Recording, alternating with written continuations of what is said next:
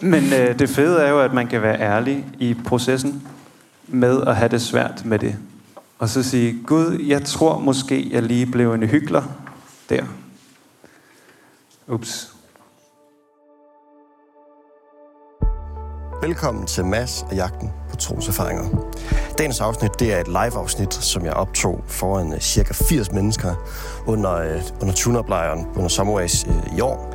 Og øh, gæsten, jeg havde med, det var øh, Samuel Skadkær Munk, som øh, ja, han er teolog, og så er han, øh, han er virkelig bare en, en spændende gut, der er, han er enormt øh, ærlig og giver virkelig meget af sig selv, og han er enormt øh, ja, klog og belæst, og også øh, sjov, og jeg kan, jeg kan virkelig godt lide Samuel, øh, og det var også derfor, jeg valgte at tage ham med, eller spørge, om han har lyst til at være med til det her live-afsnit. Og det, øh, det var jeg virkelig glad for, at jeg gjorde, for jeg synes, det blev en, en virkelig spændende snak. Øh, og den blev lidt lang, så derfor har jeg valgt at, at dele den op i to. Så der kommer øh, det her afsnit, du er i gang med at høre nu, og så kommer del to om en uge eller sådan noget.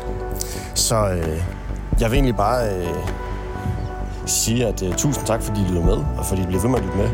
Og så vil jeg bare øh, sige, at her er første del af min snak med Samuel Skadkær Munk. Jeg er ny i Jylland, det er derfor, jeg ikke har lært helt at kende forskel på øh, Aarstrup Lund, Kjellerup og øh, Horsens, som er den nærmeste by, jeg bor på. Skide godt. Jeg hedder Samuel Skadkær Munk, og jeg er lige blevet 30 år i marts. Jeg har en vidunderlig skøn kone. Hun hedder Karen, og er foruden at være smuk, enormt kompetent, dygtig. Den bedste mor, vores barn Matthæus, kunne ønske sig. Og øh, så er der en dreng på vej. Spændende. 3. november. Uh, spændende. Jeg, jeg ved, at jeg er jo også teolog, Ja. udover at være ægte mand og far. Ja. Og øh, nu skal jeg på pastoralseminaret her til sommer. Jeg har lige arbejdet med unge hyl i Karlslunde og lovsangs øh, ledelse. Ja. Spændende. Ja, øh, det var godt at få på plads, fordi øh, det er godt for mig, jeg skal øh, ikke sådan der. Øh, folk har jo ligesom spurgt mig, om det er, jeg skal interviewe, og øh, jeg har ikke kunne give andet svar, end at jeg havde dig på Conference, og det var dig, der gav mig lyst til at læse teologi. Wow. Så det var jo godt lige at få lidt mere på plads, ved, hvad, hvad du andre laver. Øh, Gør du ja. det nu? Hva? Læser du teologi nu? Nej, ikke endnu, men det kommer jeg til. Ja. Med mindre Om alt går. Ja, øhm, men det er dig, det skal handle om. Øhm, jeg har egentlig bare lyst til at starte med at spørge, øh, hvorfor, eller hvornår og hvordan begyndte du at tro? Altså, hvad var dit første sådan, møde med det? Ja. Øh, Jeg tror, at det spørgsmål er lige så let at besvare for mig, som det er for en fisk at besvare. Hvornår begyndte du at svømme i vand? Ja. Øh, Har du lyst til at uddybe det? Ja, det kan jeg godt. Nu, øh, for ligesom at være forberedt på, hvad jeg skulle, så hørte jeg lidt øh, Mads og jagten på troserfaringer i nat. Og på vejen til Kjellerup, og på vejen tilbage. og øh, der hørte jeg ham der, Maydal, op fra, fra Lykstør. Kan det Ja. passe? Ja. Han sagde, at han havde været så privilegeret at vokse op i et kristent hjem. Og det var en god vinkel at lægge på det, synes jeg. Øh, der er sådan en ungdommens ønske om at have den der, om så var jeg heroinafhængig i fire år og solgte noget has og sådan noget, men så mødte jeg Jesus, og så blev det bedre. Det ved jeg ikke, om I kender. Sådan havde jeg det engang i hvert fald. Øh, men sådan har jeg ikke haft det. Jeg er vokset op i det, og det er virkelig godt. Så det, da, da jeg var lille og kom i kirken, så ville jeg være missionær, hvis folk spurgte mig, hvad jeg skulle lave. Og øh, så da jeg blev teenager, så prøvede jeg at tvinge mig selv til at tænke, ah, det kunne også godt være, at du skulle lige genoverveje det, i stedet for at lade en fireårig bestemme, hvad du vil bruge dit liv på. Ja. Men øh, så overvejede jeg at blive læge. Så kunne jeg godt tænke mig at være læge. Men det kom jeg fra. Så ville jeg gerne være teolog alligevel. Øh, så jeg kan ikke svare på dit spørgsmål, men jeg Nej. svarede på et andet spørgsmål, som du ikke stillede. Ja, spændende. Det er også de bedste svar. Øh, ja, øh, hvor, hvorfor endte det så på teologi? Jamen, det er jo fordi, øh, det er jo, det er jo bare spændende, og det er godt, og hvis man gerne vil være præst, så er det bare godt at gøre det. Øhm, puh, jeg tror også, jeg har sådan en længsel efter, at folk skal synes, at jeg er klog. I hvert fald før jeg blev 30. Ja. Det er der, den slutter. Det er meget nyligt. Men øh, om man bliver klog af at læse bøger, som er øh, ikke B-litteratur, men sådan nogle svære nogen. Og så prøvede jeg det, fordi så ser man klog ud. Og så de er jo ret gode, de gode bøger. Ja. Det er derfor, de bliver kaldt gode. Ja. Men øh, så, ja, så havn- havnede jeg på teologi, så jeg er nok blevet præget af et ønske om at være virkelig klog også, tror jeg. Ja. Det er ikke kun pænt at blive teolog. Nej. Det er faktisk også øh, et hard life. Ja. øhm, kan du uddybe det hard life? Det er, det er lige for, at du taler mig fra det igen. Ja. Ja, måske.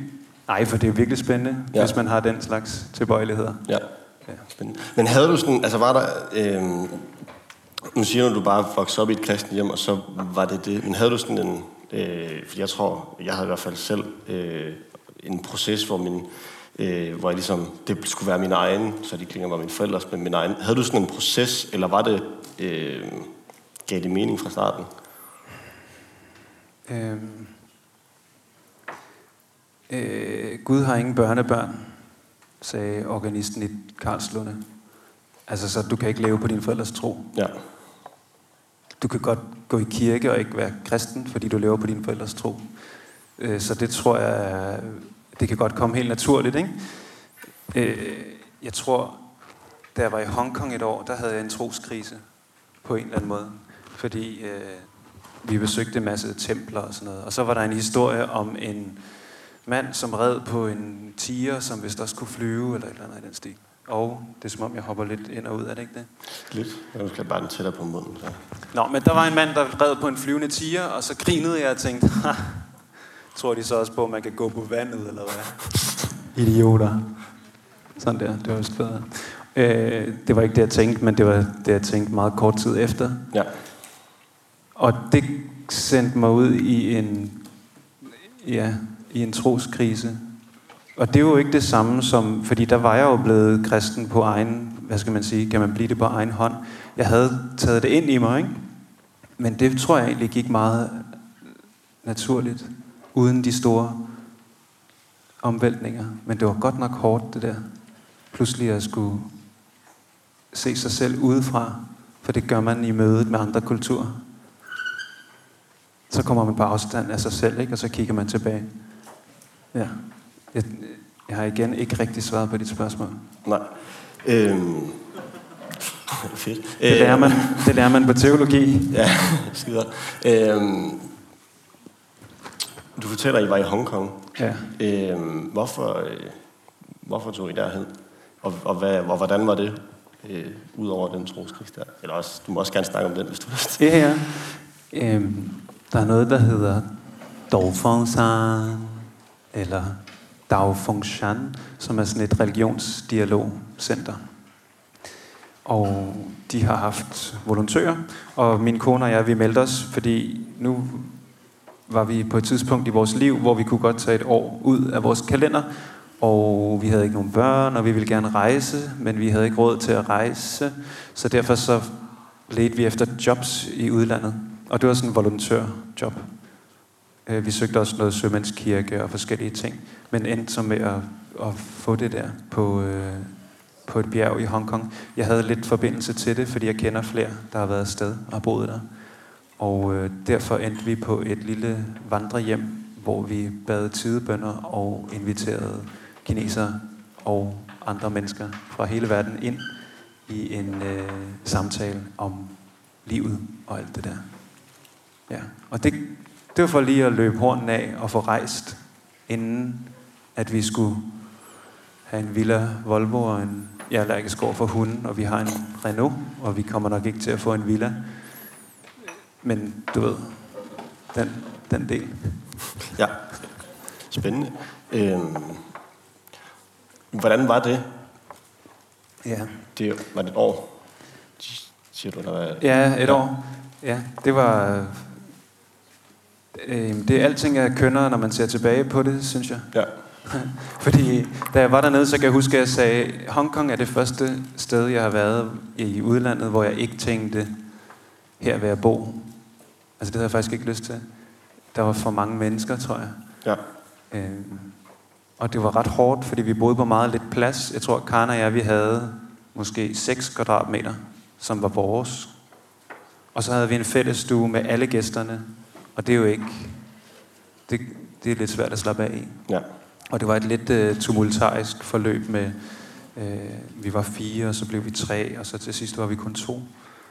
Uh, men det var enormt lærerigt, fordi uh, man er en anden, når man er ude at rejse. og så mødte vi jo andre sider af, af hinanden, og vi mødte sider af os selv. Og den der troskrise, det, det, det er sjovt, fordi den var der, og den fyldte det hele. Og jeg tænkte, jeg kan aldrig nogensinde være kristen igen. Og, øh, og jeg talte ikke rigtig med andre end Karen, min kone, om det. Jeg var i gang med at skrive en mail, som ikke blev til mere, til en øh, præst, jeg kender, som jeg ved har været igennem en troskrise. Men den blev ikke, jeg sendte den ikke, for jeg synes alligevel, det var for, der var for langt til Danmark, og jeg ved ikke, hvorfor jeg ikke sendte den. Og så fandt jeg den efter et halvt år i klader, sammen med en hel masse tomme e-mails, fordi ja. hver gang man laver en mail og ikke får sendt den, så ja. er der bare 500 klader. Og, og, øhm, og så var den overstået. Og i mellemtiden, så havde jeg bedt, og jeg havde været praktiserende kristen. Så jeg ved ikke, om jeg praktiserede mig ud af den. Mm. Måske ligesom en let blodprop, og så går man videre, og så løser det sig. Så det er lidt underligt. Altså, livet er jo ikke så... Øh, det ved jeg ikke. For mig er det ikke sådan episodisk. Nej. For mig så er der bare et nu, og det er her igen nu. Og min hukommelse er ikke helt vildt god. Nej, det er spændende. Øhm, jeg er ja. Snapchat, faktisk. Ja. Din chat er væk. Ja. Medmindre du virkelig aktivt gemmer den. Ja. ja. Det kunne man godt sige. Det er fed analogi. Min kone husker alt. Hun er Facebook måske. Ja. Det er lidt hårdt. Ja. ja. Nå jo, for søren, hvorfor tog vi afsted? ja, hvorfor tog jeg afsted? jeg glemmer det altid.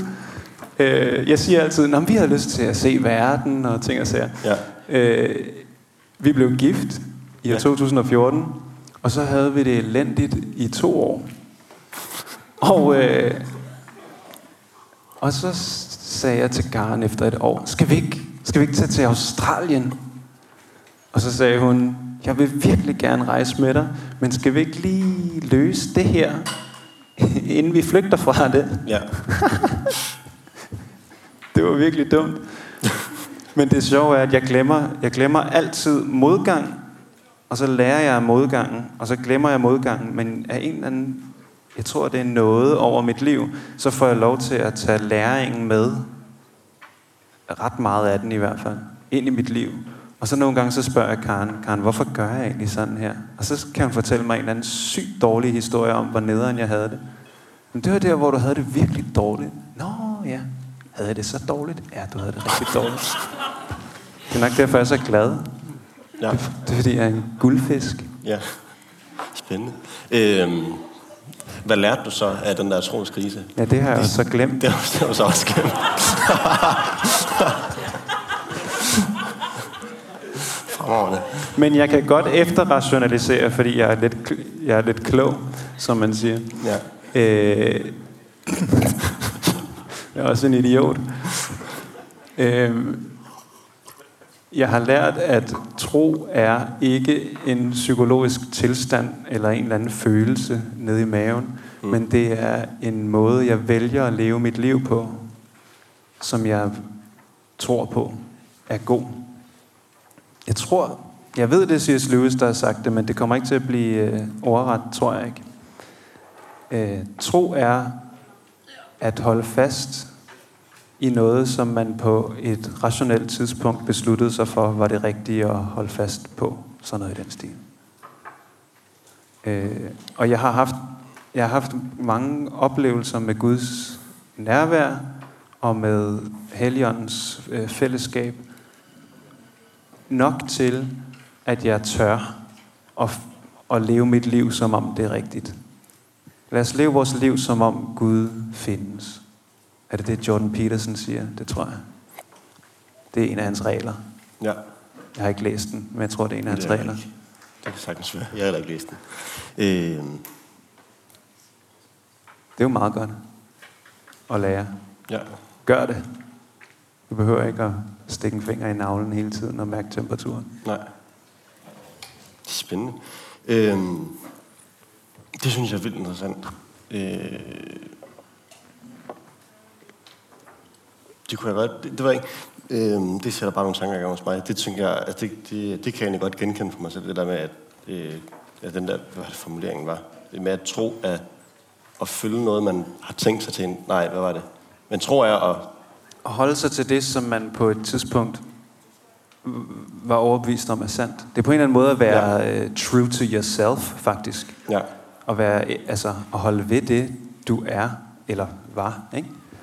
Det, på en, det hænger jo sammen med at have en identitet, at der er en eller anden form for sammenhæng imellem, hvem du er. Hvis du i morgen går hen og bliver ateist, og så i overmorgen er veganer, og om tre dage møder jeg dig nede på Mac'en, og du køber ikke vegansk, ja, så er der et identitetsproblem. Fordi du mangler kontinuitet. ja. Du kan ikke sidde her og lave masser af jagten på troserfaringer, og så i næste uge gå i den fuldstændig modsatte grøft. Mads og øh, heksebålet. Eller, du behøver ikke, du må gerne tage den titel. Så, så kasserer jeg den i. Og så ugen Men, øh, efter ja. igen blive mega kristen. Ja. Det kan du godt, men så mangler du identitet.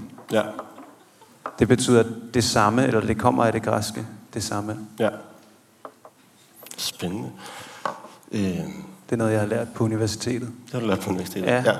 Øh, så fedt. Øh, fik du nogensinde svaret på, hvad du lærte af den der troskrise i Hongkong? Nu fik du svaret, ja, hvad du jeg lærte på svarede, hvad jeg sagde. Det gjorde jeg faktisk. Ja, Tro, det er at gøre, og øh, det kan være, at Karen ved, hvordan det løste sig. Men øh, jeg kom igennem det, og jeg tror, det har at gøre med, at jeg gjorde det, mens jeg havde det dårligt. Og mens jeg ikke troede på det. Jeg, nogle gange så bliver trodsig på den gode måde over for Gud. Øh, øh, der er nogen, der siger, at man skal bede hvis man, altså det giver meget god mening, ikke? Du skal tale med Gud, hvis du vil have en, en, et forhold til ham. Og så en overgang, så orkede jeg bare ikke at bede. Det var lige efter gymnasiet. Så sagde jeg, kære Gud, jeg orker ikke at bede. Og det er jo paradoxalt, for det var så det, jeg gjorde. Nej, det er ikke paradoxalt. Det var bare, jeg havde det trist. Jeg havde det ikke godt lige der med at Ja. bede. Det gad jeg ikke. Kære Gud, jeg gider ikke det her. Giv mig, gør mig til et bedende menneske. Gør mig til en bøndens mand. Jeg tror, det var det, jeg sagde. Og så sagde jeg, jeg gider ikke at bede andet. Nu bruger jeg tre sekunder hver dag på dig. Så må du gøre resten. Og det blev fedt. Så blev jeg on fire for bøn. ja, Efter, det ved jeg ikke. For det husker jeg ikke sådan noget. Men Nej. Sted mellem en uge og 45 måneder. Jeg ved det ikke. Nej, det var ikke så lang tid. Og så begyndte jeg bare at bede. Meget. ja.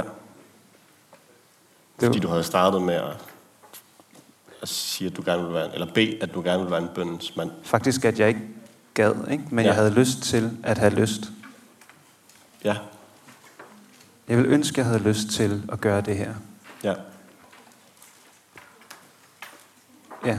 Thomas Merton, som er en øh, munk, han er død.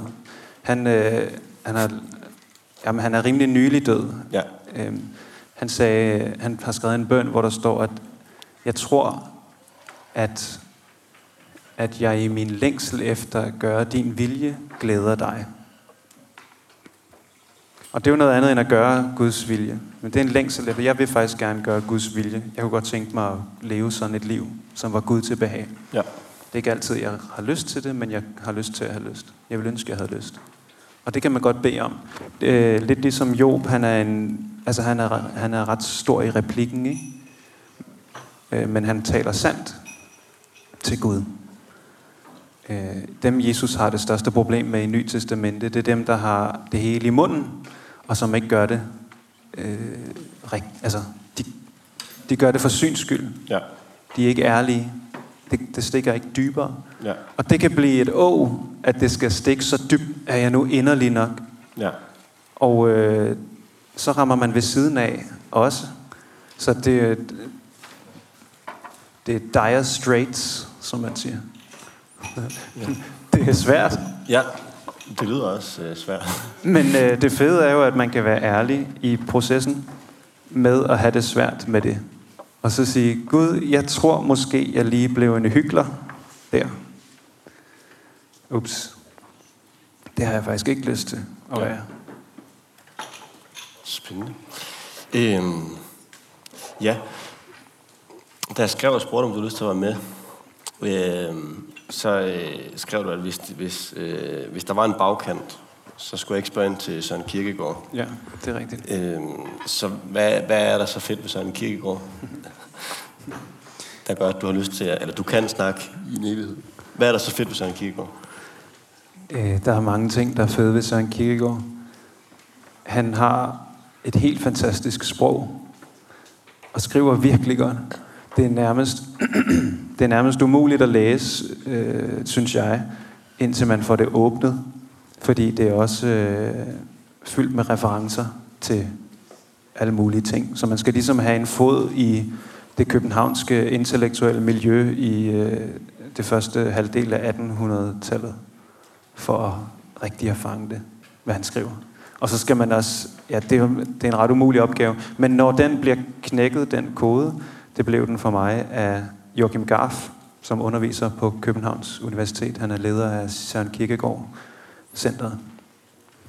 Når det bliver åbnet for en, så er der en rigdom af intellektuel stimulering og en dyb, dyb tro på Bibelens ord, på Jesus som en virkelig person, på opstandelsen som virkelig, og på øh, jamen altså en, en dyb fromhed på den gode måde, og en, en inderlighed i en kristendom, på skrift, kombineret med et liv, som bare var svært at leve, fordi han var også en plaget sjæl.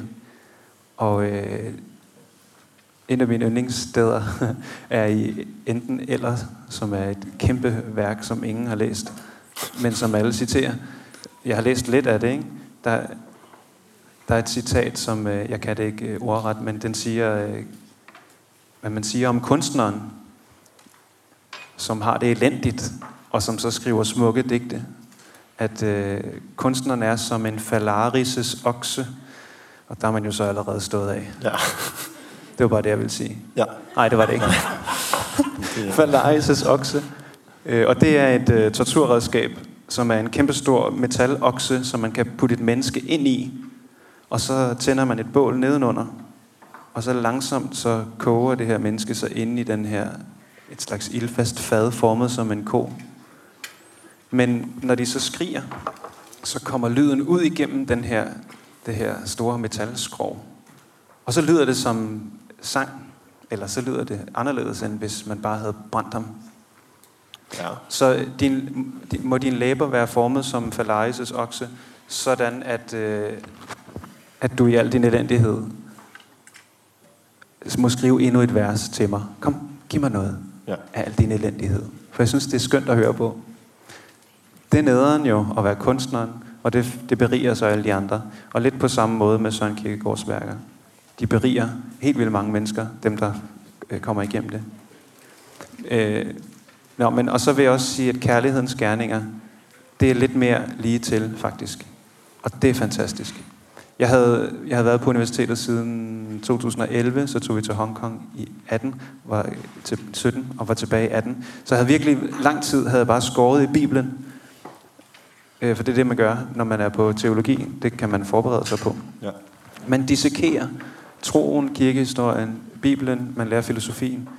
Men det er for at kunne få bygge kolossen ind i hovedet, så bliver man nødt til at tage det i små bidder, og når man skærer ting over og putter det i små bidder, så er der også noget af det opbyggelige, som går tabt, fordi så kigger du ikke på hele værket og beundrer dit storhed, men du er i gang med at sige, øh, hvornår er det her fra? Hvad kunne være baggrunden for det her? Og så kan det være, at du støder på en underviser, der, der tror på, at øh, alt handler om magt eller et eller andet, ikke? og så ender du ud i nogle triste tolkninger af, af Bibelen. Øhm, og efter at have dissekeret så lang tid, så møder jeg pludselig Søren Kirkegaard. Og han er opbyggende. Så når man læser det, han skriver, så, øh, så taler han til mig, og det gør han bogstaveligt talt. Han skriver, min kære tilhører. Altså han skriver til dig, når ja. han skriver. Øh, og så beskriver han den kærlige. Hvordan handler et kærligt menneske? Og han beskriver menneskets øh, grundvilkår som rigtig dårlige, eller på det, forstået på den måde, at det er virkelig svært at være i. Det er virkelig svært at være menneske, fordi der er en, et grundvilkår, som hedder eksistentiel angst. Fordi du står over for at skulle vælge en milliard ting. Hvad skal jeg nu? Jeg ved ikke, hvor I er i livet. Af postgymnasium, ikke? Øh, hvad skal jeg efter gymnasiet? Eller post, øh, hvad man går på af forskellige øh, professionsuddannelser. Hvad skal jeg så? Hvor skal jeg bo? Kan jeg finde en kone? Hvem skal jeg vælge? Eller en mand? Eller hvad man vil have? Øh, og det giver, det giver en angst. Fordi hvis jeg vælger det her, hvad hvis det var det der, der var det rigtige? Ja. Hvad hvis jeg ikke vælger noget? Hvad hvis jeg ender med bare at stå stille og kigge på hele verden, flyver forbi, og så er jeg pludselig 35, og alle mine venner har fået børn, og jeg er taget afsted og bor i Langbordistan, for eksempel Klakring, der bor jeg nu. Og hvad så med mig? Hov, jeg troede, at vi øh, drak bajer og røg smøger. Det, gør, det er jo ikke nogen, der gør længere. Og så ender man på Søpavillon, og det er trist. Det er rigtig trist. Og det giver angst. Men, ja. øh, og der er en løsning på det. Og det er at blive fundet af Gud og blive sig selv. Og det er svært, men det beskriver han. Og derfor er Søren Kierkegaard mega fed at læse, fordi det er øh, mega forud for sin tid. Det er skrevet i et vidunderligt dansk. Det er opbyggeligt, og det er på... Og så, altså for mit vedkommende, jeg mødte det på universitetet, hvor jeg troede, at det der med øh, fromhed var bandlyst. Men det var det overhovedet ikke. Det var lige der. Og så jeg tror også, at øh, han fandt mig på et godt tidspunkt på en eller anden måde. Ikke? jeg var lige klar. Ja. Øhm, du bruger ordet fromhed. Hvad, er det meget? Hvad? Nej, nej, du brugte det bare lige nu her. Nå, okay. Øhm, eller sagde, at, at, at fromhed er... Du tænkte, det var noget dårligt, men det er noget godt. Øhm, hvad mener du med fromhed? Fordi det, øhm, ja, hvad, hvad, hvad, hvad betyder det ord? Eller ikke, at jeg ikke, men det, det har mange forskellige betydninger, eller det, det kan bruges. Mange, ja. hvad, hvad mener du, når du siger det? Øh, jeg har en øh, studiekammerat, som fortalte mig, at en af vores fælles venner, som er en nordmand, havde spurgt, om jeg var from. Og så havde han sagt, ja, det er han. Og så talte vi lidt om, hvad betyder det. Øh, og jeg tror, at det, som nordmanden mente med det, var, at øh, vi beder. Vi læser i Bibelen. Vi... Altså, det er jo de to øh, almindelige vinger i et kristenliv, tænker jeg. At bede sammen, øh, ikke, ikke bare alene, fordi du kan ikke, det er ikke et soloprojekt, men at bede sammen og at læse i Guds ord. Måske endda at synge salmer. Man er jo meget from, hvis man synger bordvers, har jeg hørt. Ikke? Eller beder bordbøn. Wow. ja. Nå, men det ser man jo ikke øh, alle mulige steder. Nej. Så på den måde, så jeg tror, fromhed er, øh, det lægger sig rigtig meget til en praksis, og den praksis, den prøver jeg at have. Og lige nu så lykkes jeg rigtig godt med den. Og øh, til november, så kommer der barn nummer to. Og så er jeg bare spændt på at se, om øh, det lykkes for mig lige så godt til ja. den tid. Fordi livet har det med at at komme i driver. Ja. Giver det, var det svar på det spørgsmål på, hvad mener du med fromhed? Øh, ja, det synes jeg. Øh, ja, det synes jeg. Øh, nu skal jeg bare lige tænke mig om. Men det er jo også negativt, ikke? Så kan du tænke lidt imens, at jeg snakker. Behøver ikke at lytte efter. Det, det kan det være, det er jo negativt, det øjeblik, at du er from for syns skyld. Nu skal du se her. Jeg folder mine hænder og beder, Og det gør I ikke derover, men jeg i kantinen her på min sekulære arbejdsplads Ja. gør lige sådan der, ikke? og er from. Og så er man frelst også. Det er også et fyord. Puha, her kommer de frelste.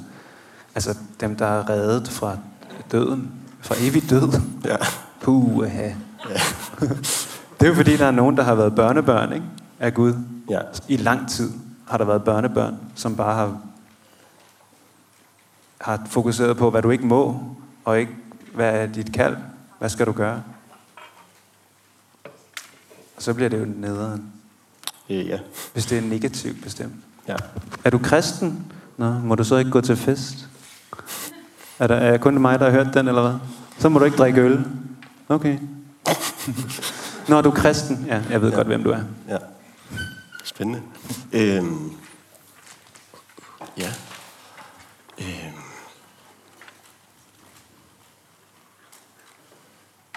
Hvad går du, og øh, det bliver et emneskift, så er du advaret. øh, nej, øh, noget af det, jeg synes, der er vildt interessant øh, at høre øh, folk om, det er, hvad der fylder deres tanker. Øh, ikke nødvendigvis i dit privatliv, men hvad, sådan, øh, hvad, hvad er du optaget af i øjeblikket? Hvis det spørgsmål giver mening. Ja. Øh, det spørgsmål hænger meget tæt sammen med, hvad læser du i øjeblikket for mig? Ja. Øhm, og øh, det, bliver, det bliver personligt. Jeg læser en bog, der hedder Healing Your Aloneness. Margaret Paul, tror jeg, har skrevet den. Uh, Finding Healing for Your Inner Child, tror jeg, det hedder. Hvordan, hvordan overkommer man ensomhed på indersiden? Hvorfor er vi så alene selv, når vi er i store, lækre sammenhæng? Og øh, jeg er stadig i gang med den, så jeg kan ikke, jeg har ikke færdiggjort den. Det ligger i at være i gang med den. Ja. Men øh, de taler om, at øh, alle har en indre forældre og et indre barn. Og de deler det op i tre zoner. Du har dit øh, rationale. Det er meget stort på sådan nogen som os. Ja. Og så har du hjertet. Øh, og de skal gerne have forbindelse. Det er straks værre. Og så har du dit indre barn, som ligger i solar plexus, som er din intuition, og din, øh, det der, din umiddelbare glæde kommer fra. Det der, din, altså folk, der bare sidder og bygger togbaner i deres kældre som 60-årige, det er deres indre barn, der, der får frit løb der, hvis de lader sig selv. Ikke? Og dem, der sidder hemmeligt og ønsker at bygge togbanen, men ikke tør, fordi de skal være voksne mennesker, de lukker sig ned for det, nedre, for det indre barn. Øh, og det er jo nok, fordi jeg er blevet far, at øh, det er noget, som optager mig meget. Fordi jeg kan ikke være en god far for min søn, øh, hvis ikke jeg kan være en god forælder for mit indre barn. Øh, og det, jeg de tanker, jeg tænker, og den måde, min, mit rationale behandler mine følelser på, er, hvis de to synkroniseres, så får du øh, kærlighed og sandhed i kombination. Hvilket vil sige, at rationalet, det er jo den strenge, eller den, som siger, det er sådan og sådan og sådan og sådan. Og kærligheden, det er den rummelige, som siger, hey, men vi har også en relation her, som vi skal passe på. Øh, og ren kærlighed, det er den der cirkel, hvad hedder det, rundkreds, øh, pædagog, kumbaya, alle, vind, alle vinder samtidig og så videre. Ikke? Og rationalet, det er, det er den, øh, det er den der lidt mere fremdriftsfokuserede kraft, som er, jeg ved ikke, det, jeg, giver det mening? Øh, ja. Lidt. ja, ja. ja.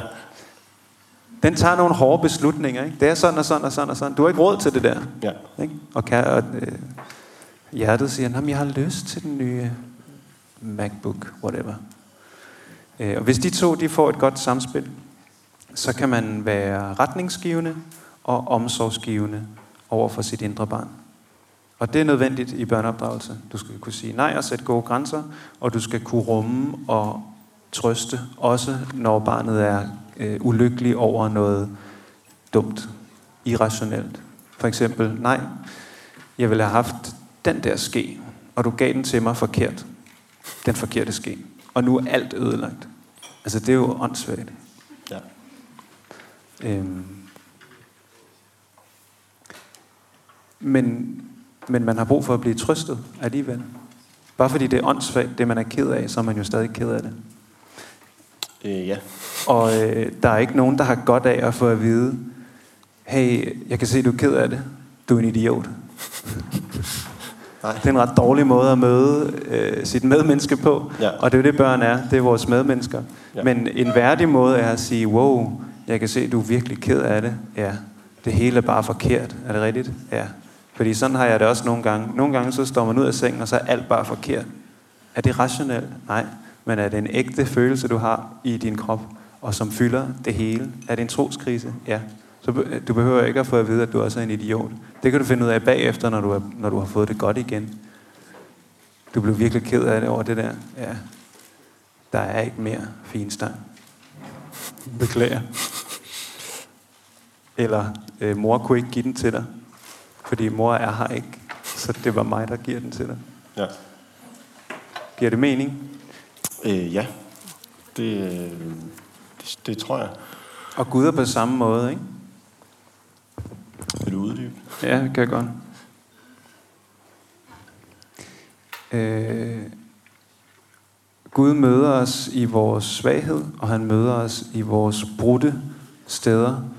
Øh, salmisten skriver, en sønderknust ånd afviser du ikke.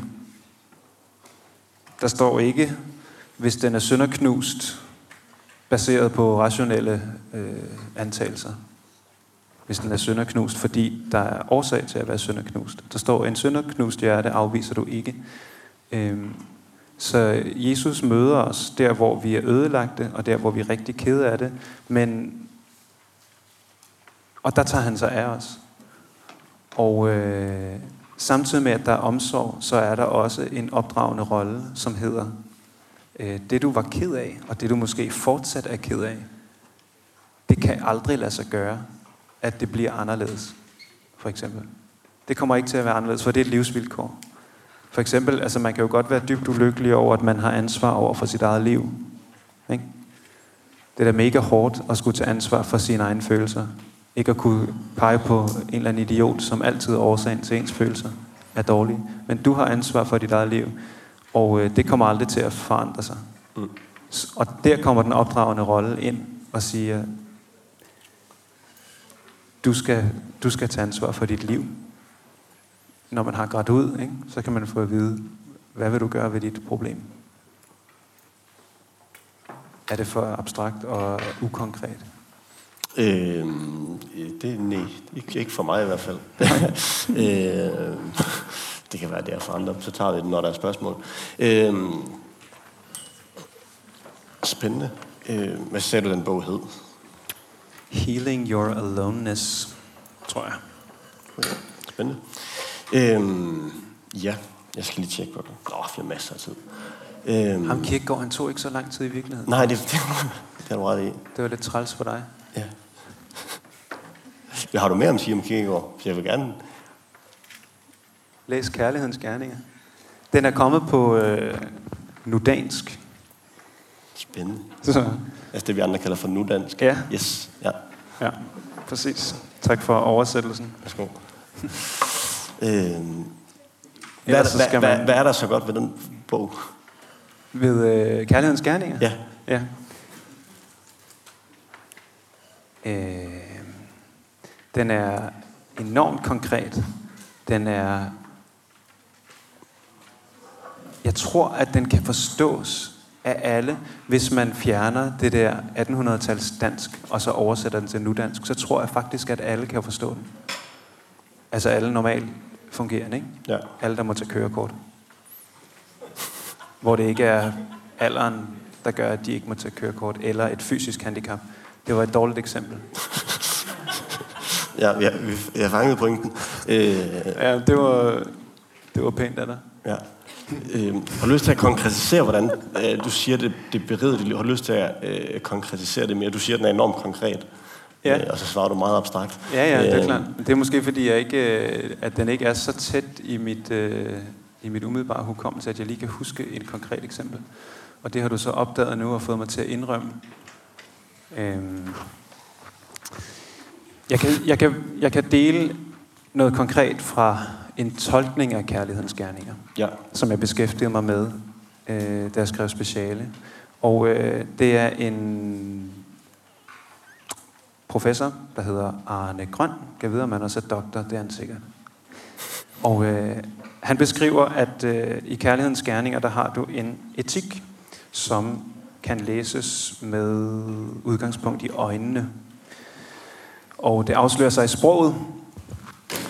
Man kan se ned på andre mennesker. Du kan se op til andre mennesker.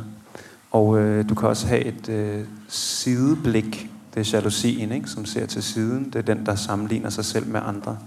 Det er fuldstændig indlysende, at det at se ned på mennesker, det er nederen. Øh, og det må man ikke. Fordi så, vi er mennesker begge to, så hvis jeg ser ned på dig, så behandler jeg dig som mindre værdig, end du er. Og alle mennesker er skabt af Gud, og derfor har vi øh, uendelig høj værdi. Og øh, går vi imod det bud, så, øh, så synder vi. Så den kærlige, den kærlige ser aldrig ned. Og se op til, det er lidt sværere, ikke? fordi den, den findes i to udgaver. Øh, du vil gerne tale med folk, som du på en eller anden måde ser op til, fordi de har vandret længere tid på jorden eller med Gud, eller begge dele. Og øh, det er jo positivt. Men det er negativt, hvis man sætter folk på en piedestal. Det har jeg gjort med min kone. Det var derfor blandt andet, at vi havde det elendigt. Ja. Fordi jeg forventede, at hun var øh, perfekt.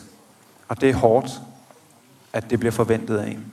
Og så gjorde jeg i virkeligheden mig selv lavere ind, og jeg gjorde hende højere ind. Og så så jeg op til på en forkert måde. Og det gør den kærlige ikke. Kærlighedens gerninger handler om den kærlige, altså mennesket, der elsker. Øh, og sideblikket, det er der virkelig meget af, fordi det er det, Instagram lever af. Det er sammenligningens kraft. Og det er og det leder til, at man ser ned på sig selv, eller at man forhærliger andre. Øhm, og det er også øh, det er at se skævt til. Ikke? Prøv at se ham derovre. Han er underlig. Eller han har en anden etnicitet end min, eller han har en anden religiøs baggrund, så kan jeg hade ham. Øh, og det er det, det leder til, fordi alt, der ikke er kærlighed, er forskellige former for had. Øhm, og det er jo helt vildt konkret. Samtidig med at det også er lidt abstrakt. Men øh, når jeg ser lige på et menneske, så er der et møde. Øh, og det, når jeg ser kærligt på andre mennesker, så opbygger jeg dem faktisk. Jeg ved ikke, om I har prøvet det. Der er sikkert mange af jer, der har været på efterskole, og pludselig har oplevet at blive set af et andet menneske, som kom ud af det blå, og som så nogle kvaliteter i dig, som du måske vidste, måske ikke vidste, at du havde, og sagde, jeg vil bare gerne være sammen med dig, fordi du er mega nice. Og det kan være, at du er kommet fra en mega nederen folkeskoletid. Det gjorde jeg, inden jeg kom på efterskole. Og var overhovedet ikke set. Og så pludselig møder man en, der ser en. Og det bygger faktisk op. Øh, fra grunden. Fordi kærligheden er det dybeste, der ligger i mennesket. Så når du ser på kærligheden i det andet menneske, øh, så vokser det. Og, øh, og så sprænger det alt det andet, fordi der er ikke plads til selvhed der, hvor kærligheden kommer frem. Det er lidt ligesom lys og mørke, ikke? kærligheden. Gud er kærlighed, Gud elsker, og Gud er lys, og de to ting hænger sammen, fordi kærligheden fordriver al frygt, og øh, det frygtbaserede liv, det er det kærlighedsløse liv, fordi i kærligheden er der ingen frygt. Øh, vi mister os selv, når vi bliver bange for, om der er kærlighed til mig. Når vi bliver bange for, om der er mad til mig, om, om der overhovedet er plads til mig. Det er der, vi mister os selv. Øhm. Og det skriver han om, hvordan den kærlige opfører sig. Og det er fuldstændig umuligt at leve op til. Fordi det er jo et krav, der, der ikke bare er på tune-up, hvor det er nemt, fordi I ser jo godt ud alle sammen og er glade. Det er straks værre, når man kommer hjem til sine forældre, hvis man bor hjemme, ikke? eller til, hvis man kommer i en kirke, er det rigtig svært, fordi kirken samler alle mulige freaks, som dig og mig. Og vi vil aldrig have mødt hinanden i virkeligheden, men så møder vi hinanden i kirken, og vi er Det er påkrævet af os, at vi respekterer hinanden, og vi elsker hinanden. Og det er jo hårdt at skulle møde folk, som man faktisk skal elske. Jeg tror, alle kirker har den der gamle person, som bare er ubehagelig. Øh, og den person skal man elske. Øh, og det skal du. Og det er så fristende at se sig sur på den person og sige, den person opfører sig så dårligt over for mig. Jeg kommer aldrig nogensinde til at ville gøre noget som helst for den person. Så ser man sig, så ser man sig ondt på nogen. Det hele ligger i sproget, og det er det, Kierkegaard hiver frem også. Ikke? At se sig ondt på nogen, det er elendigt. Og det gør den kærlige ikke. Mm. Det gør jeg. Og så må jeg omvende mig og sige, Gud, jeg kommer til at se forkert på det her menneske. Vil du ikke hjælpe mig til at få kærlighedsbriller? Fed børnesang af Joachim Heislet. Har I hørt den? Det er en af dem, der ikke er så kendt, fordi jeg har i hvert fald ikke hørt den spillet. Jeg har kun hørt den på indspilling. Du kan se med kærlighed. Jeg kan se med kærlighed. Vi kan se med kærlighed. Spændende. Giv os kærlighedsbriller. Ja, altså jeg har heller ikke hørt. Du har ikke hørt den? Nej, det tror jeg ikke. Hvis uh, du får et barn, så skal du klart sætte den på. Ja. Du kan også sætte den på nu. Øh, ikke, Altså, ikke lige nu. Nej, nej, nej. Øh, ja, jeg, glemmer, jeg glemmer det, øh, når jeg får børn. Øh, fordi der er lige nogle år til. Du går tilbage til den her podcast, og så tænker du, hmm, kan være, jeg skal arbejde med mit indre barn. Jeg slår i øvrigt øh, korsets tegn for øh, min pande, for min mund og for mit hjerte. Og så efter jeg begyndt, altså så siger jeg, Herre Jesus Kristus, øh, velsign eller bevar eller øh, vogt mine tanker, mine ord og mit hjerte. Og så efter jeg begyndte at læse bogen, så siger jeg, om mit indre barn. Og så får den også lidt lille korsestegn. For ligesom at give den tryghed og styrke og velsignelse og øh, fred. Den aktive, levende fred, som kun Gud kan give til mit indre barn. For lige at få ro på. Det kom ud af ingenting, at jeg sagde det. Men det er fordi korsets tegn, tror jeg, er undervurderet, især i sådan en luthersk sammenhæng som dansk oase. Og i det hele taget. Ikke? Katolikkerne er gode til det. De ortodoxe er gode til det. Præsten er den, næsten den eneste, der gør det i kirkerne. Ikke? Slår korsets tegn, når han velsigner, og når børn bliver døbt. Men man må godt selv. Det var første del af min snak med Samuel. I anden del, der kan du høre ham fortælle videre om korsets tegn. Han, øh, vi når også til at spørge om, hvilken bog han ville skrive, hvis han skulle, skulle til at skrive en bog. Og det er virkelig, virkelig spændende svar, vil jeg sige. Så det skal man, det skal man glæde sig til. Og så øh, til sidst åbnede vi også op for spørgsmål fra salen, og dem var der også nogle stykker af. Så det øh, for første gang får jeg lov at høre øh, nogle spørgsmål, der ikke er, er mine. Ja, jeg vil egentlig bare sige at tak, fordi I hørte med, og jeg håber, I også vil, vil høre med i del 2.